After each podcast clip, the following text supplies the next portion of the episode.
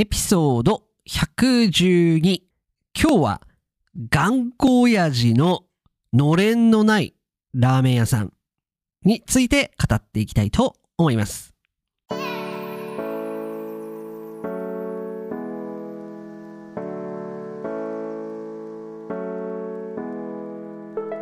世界の皆さん、こんにちは、こんばんは、おはようございます。ポッドキャスターのカイチです。いつも世界各国からカイチと学ぶ生の日本語を聞いてくださり、本当にありがとうございます。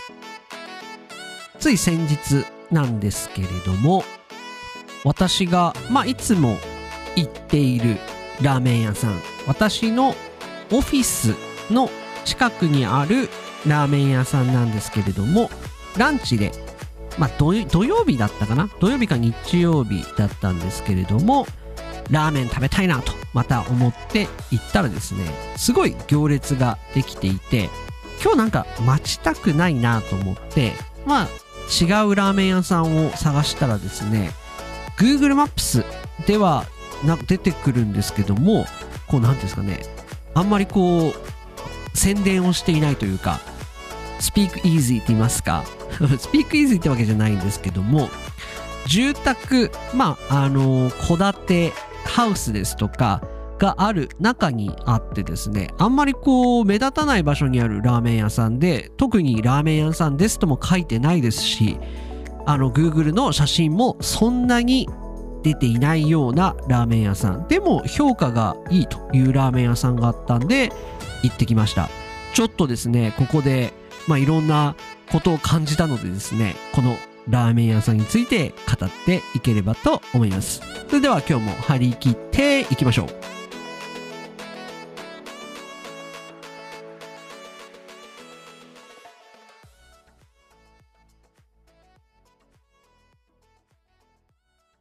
はい。今日もフレーズやってから本編いきたいと思います。今日取り上げる単語は2つ。1つ目がかなりこれは難しい単語ですね。一元さんお断り。長いですね。そして、一元さんお断り。二つ目が汗だく。二つ目が汗だく。この二つの単語について簡単に解説していきたいと思います。まず最初、一元さんお断り。これはですね、まず二つのフレーズに分けます。まあ一個一個のワンフレーズで使われることが多いんですけども、これを2つに分解すると、まず一元さんという単語とお断り、この2つに分かれます。で、お断りは refuse、だから来ないでくださいという意味のものなんですけども、まあじゃあ誰が来ないでくださいっていう話になるかというと、この一元さんというふうになってきます。で、この一元さんっていうのは何なのかっていうと、初めてそのお店に来たお客さんのことを言います。なので、あのー初めてですよね。本当一回も行ったことがない。初めてそのお店に行く。お客さんのことを一元さんというふうに言って、お断りなので来ないでください。つまり、この一元さんお断りっていうのは、初めてその店に来る。だから、ファーストタイムカスタマーは来ないでくださいねっていうような意味の単語になります。これはですね、まあ、あの、よくお店に来てくれているお客さんではなくて、まあ、お店と、まあ、全く関係がない、または、まあ、面識がない、まあ、あの、全く知らない人ですね。なんかは、まあ、基本的にはそのお店に入れないというような、えー時に、この一元さんお断り。特にですね、日本の銀座ですとか、その高級店には、このよく一元さんお断りっていうような、えシステムがあったりするようです。私はこんな高いお店行ったことがまだないので、もうあの、紹介とかしてもらわないと入れないみたいなんですけども、だからプライベートクラブみたいな感じですよね。ただ、これがですね、ちょっとこう変わった意味でラーメン屋さんですとか、あとはちょっとこだわりのあるフレンチレストラン、こだわりのあるイタリアンですとか、こうオーナーさんがこう、こだわりがすごい強いようなお店に対ってよく使われることがあります。それはですね、こう、なんていうんですかね、地元のお客さんだけが行っているお店みたいなものですとか、あとは、その、あんまりこう、大大きく、広告ですとかアドバタイスメントをしてなくて、もう知り合いだけ来てくれればいいよ、みたいなお店が日本にはありまして、そういったお店を指すときに、ああ、あのお店もしかしたら一元さんお断りかもね、みたいな こう表現を使うことがあります。今日はこの一元さんお断りっていうのは、えー出てくるんですけれども、ラーメン屋さんに対して私はこの一元さんお断りという表現を使っております。二つ目。汗だく。汗だく。これはですね、もう汗、sweat をめちゃくちゃたくさん書くことを汗だくというふうに言います。例えば、夏にカレーを食べたりですとか、夏にラーメンを食べたりですとか、夏にもつ鍋を食べたりですとか、別に夏でなくていいんですけども、もう、あのー汗、めちゃくちゃかくときあるじゃないですか。ブワって。まあ、走った後でもいいですよ。走った後。何かスポーツをした後でもいいですし、そんなすごいとんでもない汗をかいてるときは、この汗だくという表現をよく使います。汗。これは sweat。ダク。このダクっていうのは多分ダクダクってこうなんかすごいこうビチャビチャしてるような感じですよね。を describe している。これもまたあれですね。あのー擬態語と言われるものですよね。で、この汗だくと同じよう、同じではないんですけども、似たような表現で、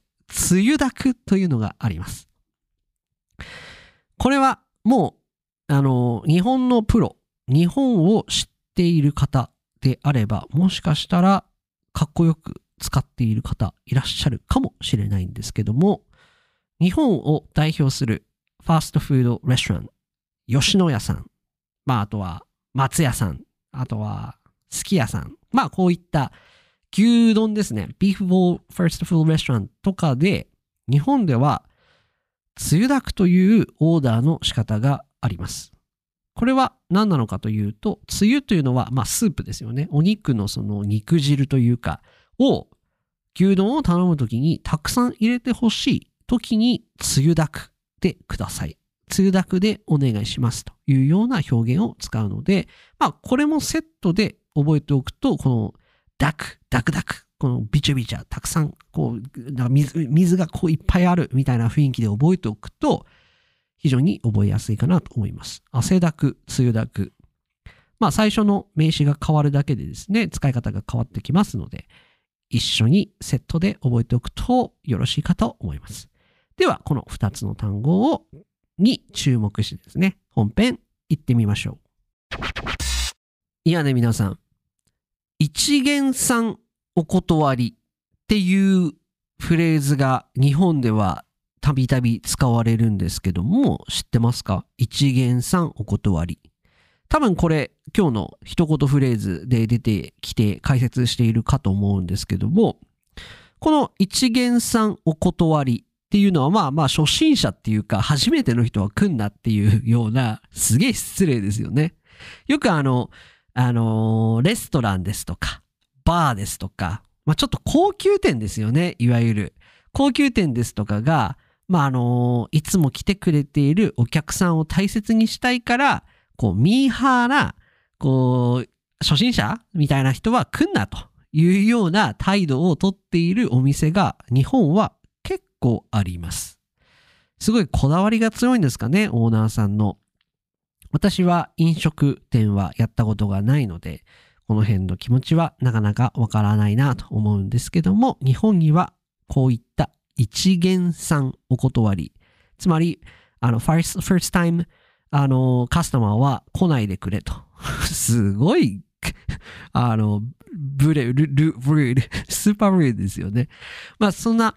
わけでですね、なんでこの単語を使ったかと言いますと、私が、まあ、オープニングでも話しました通り、オフィスの近くのラーメン屋さんに行ったんですけども、ここはあまりこう、あの、ラーメン屋さんです。皆さん来てくださいっていう風な広告、アドバタイスメントですとか、まあ、あの、Google で、こう、大々的に、こう、ポスティングしたりとかっていうのはしていないお店で、住宅街、本当にあの、レジデンシャルディストリクトの場所にあるようなお店で、全然、あの、わから、わかんないんですよね。普通の家、家でラーメン屋さんやってるような感じだったんですね。で、まあ、Google の評価が、まあ、いいって言いますか、まあ、ある程度大丈夫だったので、そこしか実はやってなくてですね、まあ、あの私が行きたいラーメン屋さんがめちゃくちゃ並んでいる。で、なんか多分30分くらい待つ感じだったので、いや、ランチからそんなに待てんわと思って、まあ、今回ここに行ったんですよ。そしたらですね、まず、あのー、びっくりしたのが、めっちゃびっくりしたのが、多分、日本は、多分こういうお店、まだあると思うので、皆さんはぜひ気をつけてもらいたいなっていうところで今日喋ってます。まず、メニューがない。メニューがないんですよ。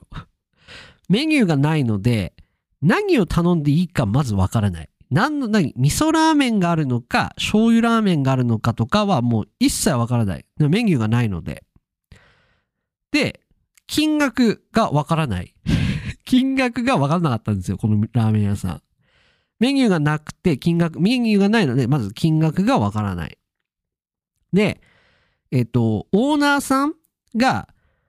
まあ、一人でやってるお店なんですね。だから、オーナーシェフ。だから、あの、ラーメン屋さんの店長さん。だから、オーナーさんが自分でオーダーを取って、自分でラーメンを作って、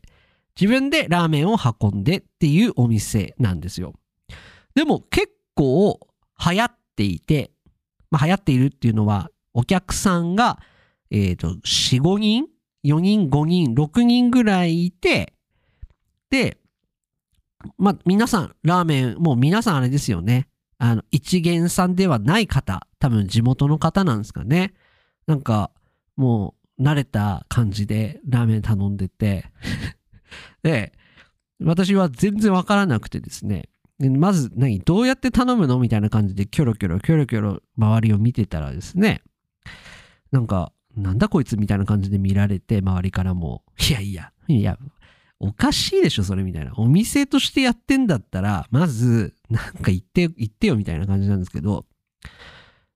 で、まあ、仕方ないの、全くわかんないんで、目の前に座ってたおじさんに、すいません、あの、初めてなんですけど、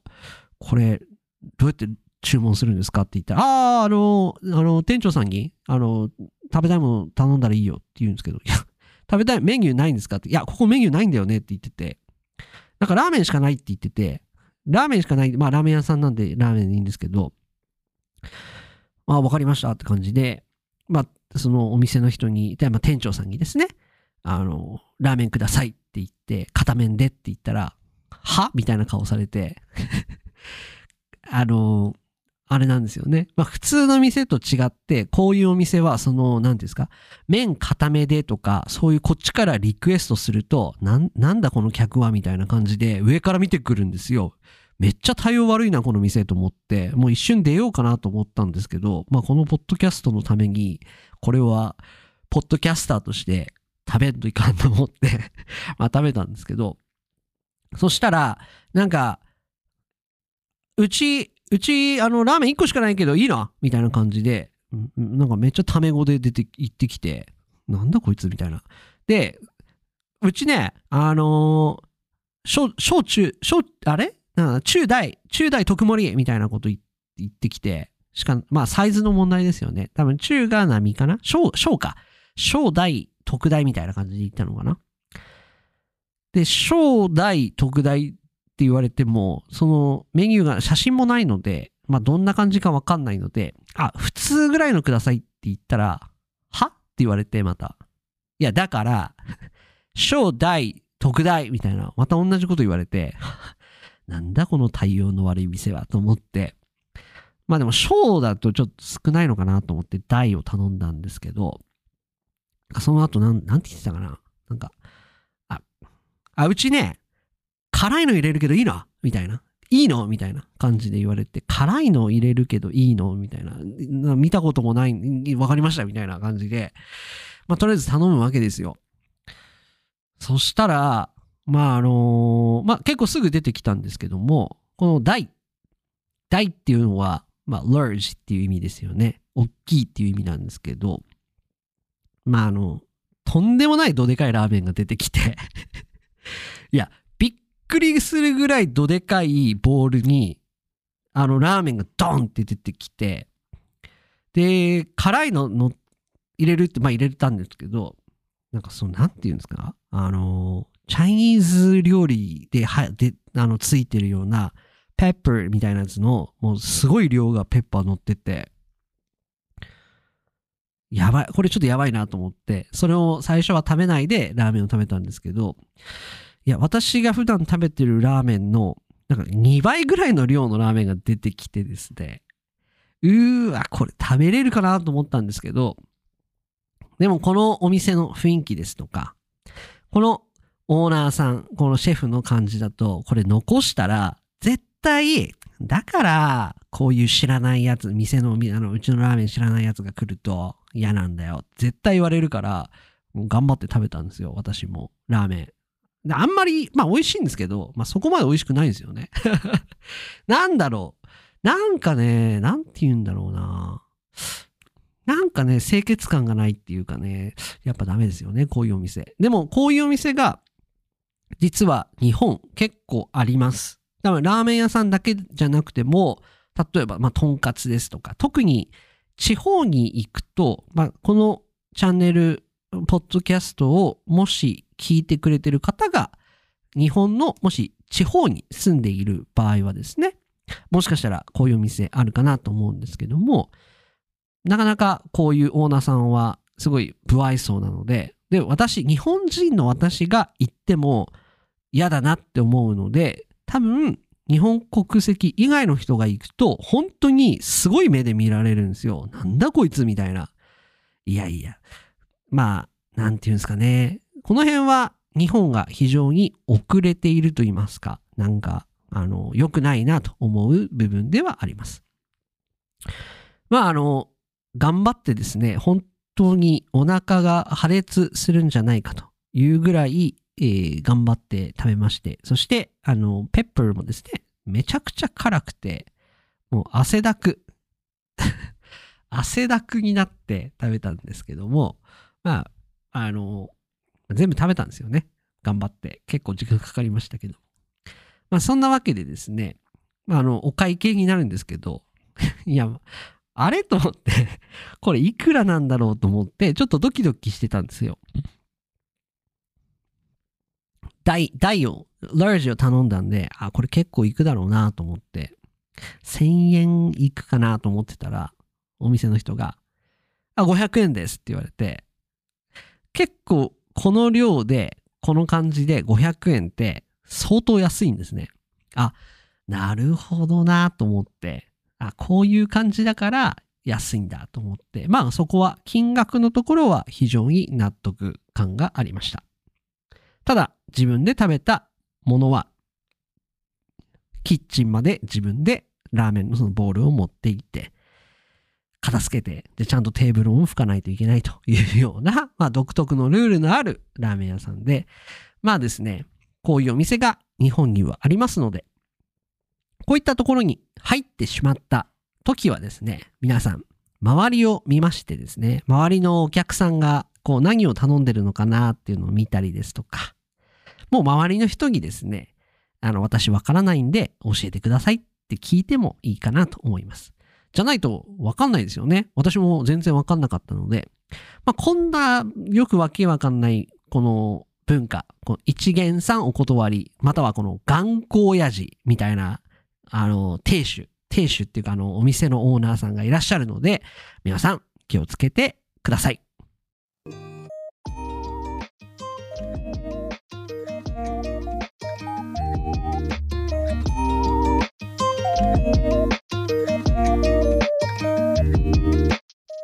がでしたでしょうか？今日は私が、まあ失敗ってわけではないんですけども、まあ大変な思いをした頑固親父、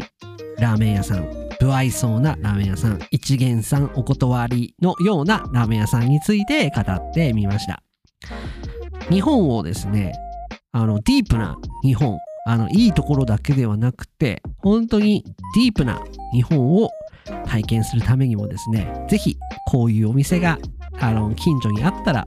行ってみてください。ちょっと、多分日本嫌いになりますけど、まあそれ、これも含めていい日本なのかなと思いますので。皆さんの国にもこんなオーナーさんいますか？あの、一番最初、first, first time comer は来んじゃないみたいな、すごい、あの、スタボーンなオーナーさんいらっしゃいますか？私はあんまりこういうのは好きじゃないので、まあ、こういう文化はななくていいのかなというふうに思いました。そんなわけで今日の放送が面白いなと思ってくださった方は、チャンネル登録、高評価、5スターレーティング、何卒よろしくお願いいたします。それではまた次回の放送でお会いいたしましょう。さようなら。